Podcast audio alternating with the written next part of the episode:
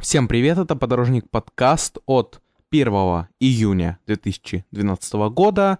Сегодня я вам расскажу опять про детскую железную дорогу. Я продолжаю серию выпусков про данные магистрали.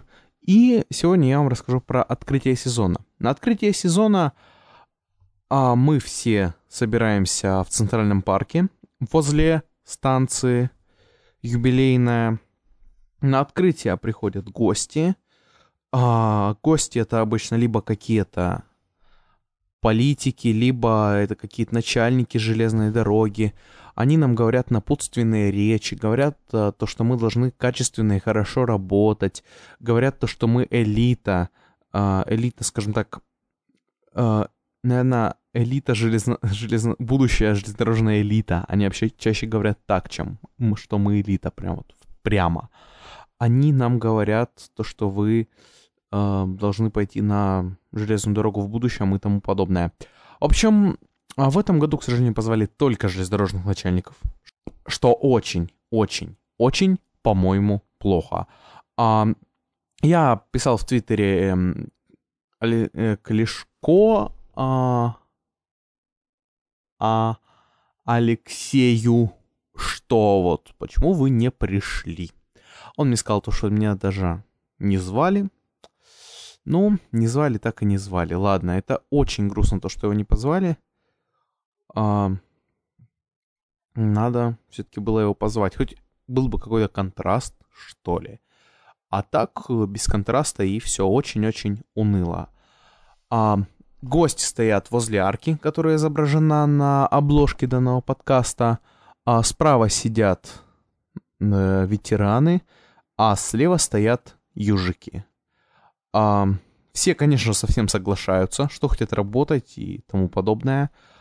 А, начальство стыдится того, что оно не в ЖД-форме, якобы. Они а, в такие все в костюмах, и их разделяют, точнее, не их а, самих, а именно их разговор или как какие-то либо высказывания разделяют э, ведущие. Ведущими на открытии являются сами юные железнодорожники. Это, скажем так, не знаю, флагманы Красноярской детской железной дороги. У одной такой я решил взять интервью у одного из таких флагманов, скажем так. А, в общем, они типа ведущие, а, как всегда, отстойные микрофоны, а, как и на всех таких мероприятиях. Там как вы все знаете, всегда отстойные микрофоны, если вы подкастер, то вы это понимаете прекрасно. А, один раз нас оглушили в этом году. А, дают, кстати, подарки. Подарки дают... А, в, обычно давали подарки только юным железнодорожникам. В этом году подарки решили давать и а, людям, которые их являются партнерами. А, как я понимаю, партнерами в этом году получились два детских сада, потому что в этих двух детских садах тестировалась какая-то новая система обучения детей э, правилам поведения на железной дороге.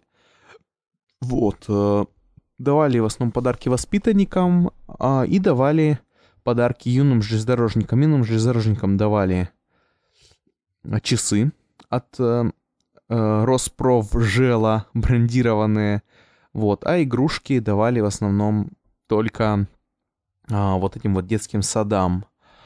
А между всем вот этим вот спел, точнее спела девочка с детской железной дороги, которая умеет петь, а начальник нашей детской железной дороги, как всегда, выступил. Он тоже сказал напутственные речи и зачитал приказ о выдаче удостоверений, а потом еще и о выдаче а, пропуска на работу, скажем так, что данные люди могут работать. Это приказ номер два обычно. А поют еще и танцуют чуть позже. Там а, вышли какие-то дети в костюмах. А у меня было такое чувство, что они были под фанеру, хотя не знаю. Возможно, они не под фанеру, они, возможно, пели так, потому что у них были хорошие микрофоны по сравнению а, с теми, которые у нас есть на детской железной дороге. А, там очень много пропаганды. А, вот это, конечно, возможно, за мной уже после этого выехали, но я могу сказать так. А, в этой пропаганде ничего нет плохого, потому что детских железных дорогах занимаются профориентацией.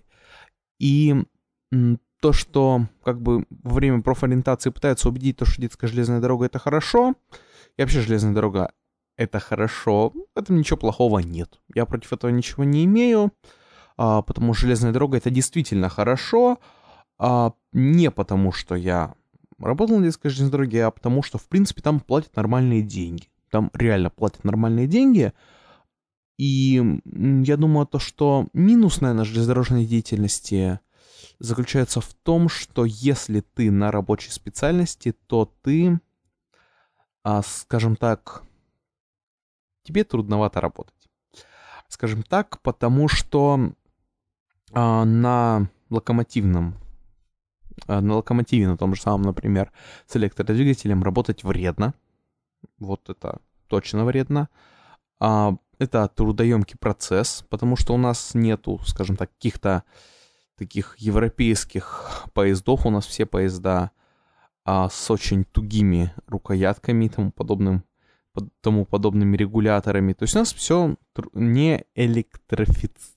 Нет, не, не электрическое, скажем так. У нас все а, регуляторы, все ручки, они очень тяжело э, поворачиваются, как я уже сказал. У нас а, нету таких вот вещей, как, например, а, на других железных дорогах в мире, там, на более-менее развитых, а у нас нету таких вот очень современных, очень хороших локомотивов. В основном старые локомотивы у нас ставят всякие разные системы безопасности новые, но не более. Не более. Ну ладно, отвлекся немножко. А после этого всего у нас обычно у юных железнодорожников торт и э, чай и работа. Вот. У кого-то работа, кто-то общается и расходится по домам. Вот. Я вообще думал, то, что данный подкаст получится чуть поменьше, но я рассказал вам за 7 минут все. Это очень хорошо. А, спасибо за то, что вы дослушали этот подкаст до конца. Подписывайтесь, рассказывайте друзьям, комментируйте. Всем спасибо, всем пока.